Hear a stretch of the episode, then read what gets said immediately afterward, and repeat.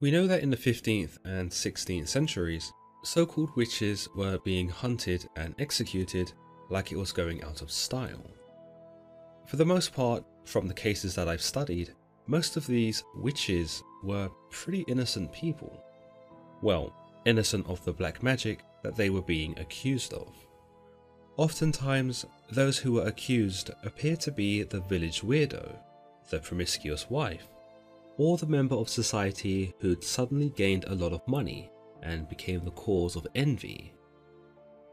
In essence, if there was something about your character that warranted some negative attention, chances were you'd have been accused of being a witch, especially if you were a woman. Accusations of witchcraft were often a death sentence, and while some were successfully proven otherwise, many were immediately subjugated to extreme forms of torture in order to extract a confession. As we've seen in many of these cases, many would simply make up some profound or convincing enough story that implicated themselves as witches, if only to make the torture stop.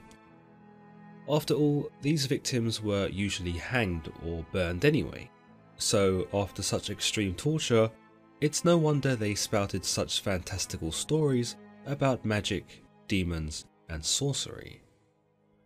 However, in some rare instances, there were workarounds for the witch being interrogated. We've seen in the case of Tituba, who, using her cultural background and foreign accent, was able to spin such convincing tales that she was able to spare her own life in exchange for identifying other witches for the state.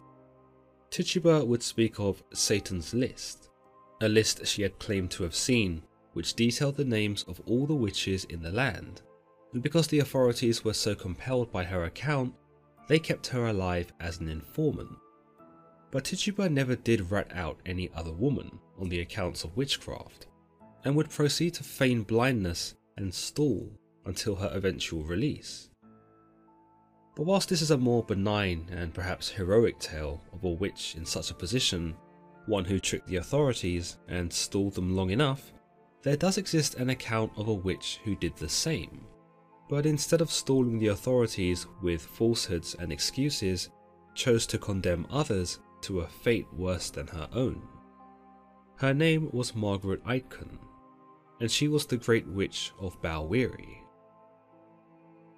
Very little is known of the woman Margaret Aitken, other than that she lived in the parish of Abbotshall, in the small hamlet of Balwearie, in the Scottish region of Fife.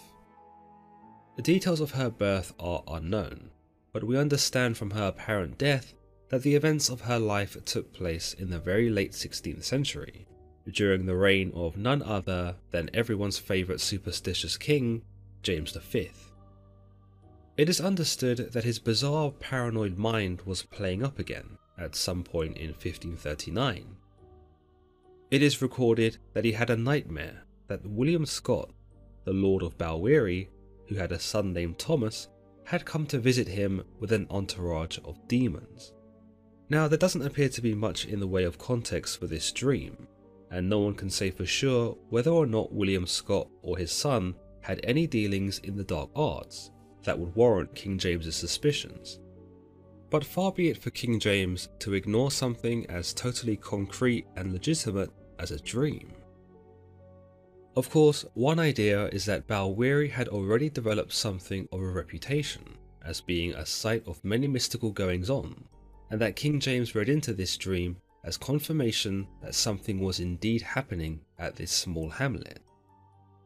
Legendary tales of Michael Scott the Scottish wizard, had long since permeated the landscape of the Northern Isles, and accounts like these would only help develop a stigma about the place for the supernatural and the occult.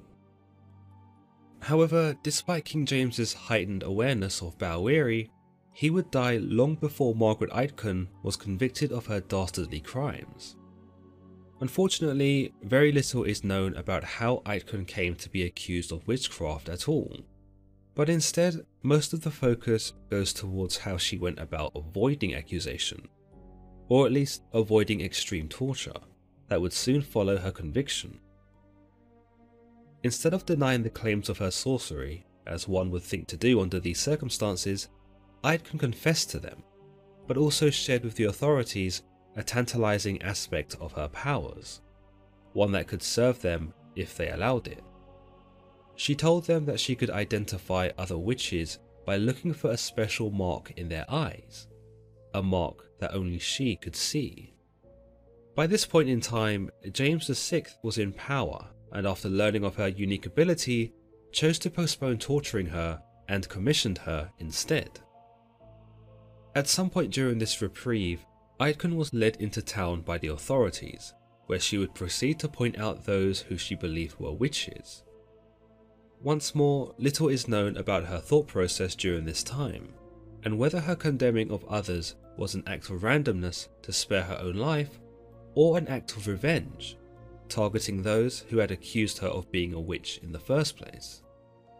Even less is known about the actual process of her determining of witches, and whether it was just a simple case of her looking into her victim's eyes and deciding yes or no. The authorities were happy to play ball, and considering that she was said to have known over 2,000 witches in the Scottish Highlands, they appeared eager to follow her lead. Some accounts suggest that Aitken was responsible for the uses of swimming tests in Scotland, for they appear to have taken place here in no other time. The swimming tests usually consisted of dumping an accused witch into the open water, sometimes fastened with a Bible. Since witches were thought to have declined being baptized, it was believed that the water would reject their body and prevent them from drowning. So, by this bulletproof logic, an innocent person would sink, but a witch would float upon the surface. Through these tactics, anyone who could actually swim was denied their innocence and punished as a witch. Things only intensified when Aitken made her way out of the Highlands and into Glasgow. Here, the minister John Cowper took her word as the absolute gospel, and despite being a self proclaimed witch herself, saw nothing amiss about condemning other innocent women on her say so. You can only imagine the cycle of events here that would come to only validate Aitken's claims and abilities, for the women that she accused would then be tortured and through this sheer agony would admit to being witches, thus proving Aitken as authentic. These women who Aitken condemned alongside John Cowper were horrendously tortured for the crime of witchcraft, a crime they would of course confess to. Shortly after their confessions, they were executed. It cannot be ascertained how many women died because of Margaret Aitken's involvement, but legends have it that it would have been in the hundreds. But karma would soon catch up with the witchfinder, and justice was soon to be served. For one woman, an active resistor of the witch hunts advocated by John Cowper, was about to blow the whistle on Margaret Aitken. Her name was Marion Walker, and legends suggest that she was pissed off. Little is known about Marion Walker other than that she was a widow, surely not a rich woman or a woman who had much in the way of political influence, but a woman with a voice that could be heard. A dangerous thing at the time, all things considered. Walker had already been vocal against Cowper's association with the witch hunts, and as a Protestant minister, Walker detested him even more, having thought to have been a Catholic herself. But the dispute between the two appears to have been less about religion and more about the injustices that Cowper and the authorities were allowing to happen, as they unleashed their phony witch hunter in Margaret Aitken upon Glasgow. Marion Walker became the voice of the voiceless, in a sense, and fought for the freedom and the justice of those who had been wrongfully imprisoned under these terms. It would appear that when Margaret Aitken had originally been accused of witchcraft, she had admitted somewhere down the line that her powers were false. This would lead one to believe that Aitken had not come up with the ruse herself, and that she had either conspired with the authorities to serve as a witch finder, or that the authorities had forced her into this role in an effort to round up more of the guilty. But somewhere down the line, Marion Walker got a hold of some evidence, possibly an original documentation that detailed Aitken's facade, and proceeded to distribute it far and wide. Walker's spreading of the truth gained so much traction that it would actually cause for a halting of Aitken's purge before the eventual annulling of her commission by King James. With the circulation of the truth bruited by Walker, there was only so long that Aitken could maintain her house of cards. In fact, all it took was the guile of a prosecutor who'd come to suspect Aitken as well. This prosecutor was said to have brought forth several of the accused witches who Aitken had deemed as guilty, only to bring them back the next day in different clothing, for Aitken to give a completely different verdict. This test would completely undermine her so called abilities and reveal her to be the very thing that Marion Walker had preached a fraud, a liar, and most disturbingly, an asset of murder. On August 1st, 1597, she was taken back to Fife to stand trial, where she confessed that every claim that she had made was false, and that she had indeed condemned the innocent to death, also that she herself might live another day. She was shown no mercy for her admittance and was subsequently burned at the stake. The outcry over the Aitken case was severe, and the authorities were red faced, if not doing their best to sweep it all under the rug.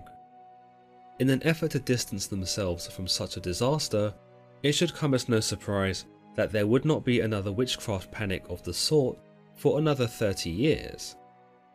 However, yet another interesting idea exists that Margaret Aitken had not been solely responsible for her guise as a witch finder, and that her condemning of the innocent was actually the government's idea in an effort to dissuade people from practicing the dark arts. With a witch finder on their side, a witch herself no less, it would certainly ward people off sullying their own hands with the devil's work, and prevent them from ever going against the church. But of course, when Marion Walker blew the whole thing open, the authorities were quick to wash their hands of Aitken and sail her down the river. The people were so vehemently against her for what she had done that they probably weren't going to believe anything she said anyway, even if she did turn around and point the finger at the government. Aitken therefore may have been quickly silenced by the authorities so as to appease the public uproar and spare themselves some difficult and perhaps incriminating accusations of their own.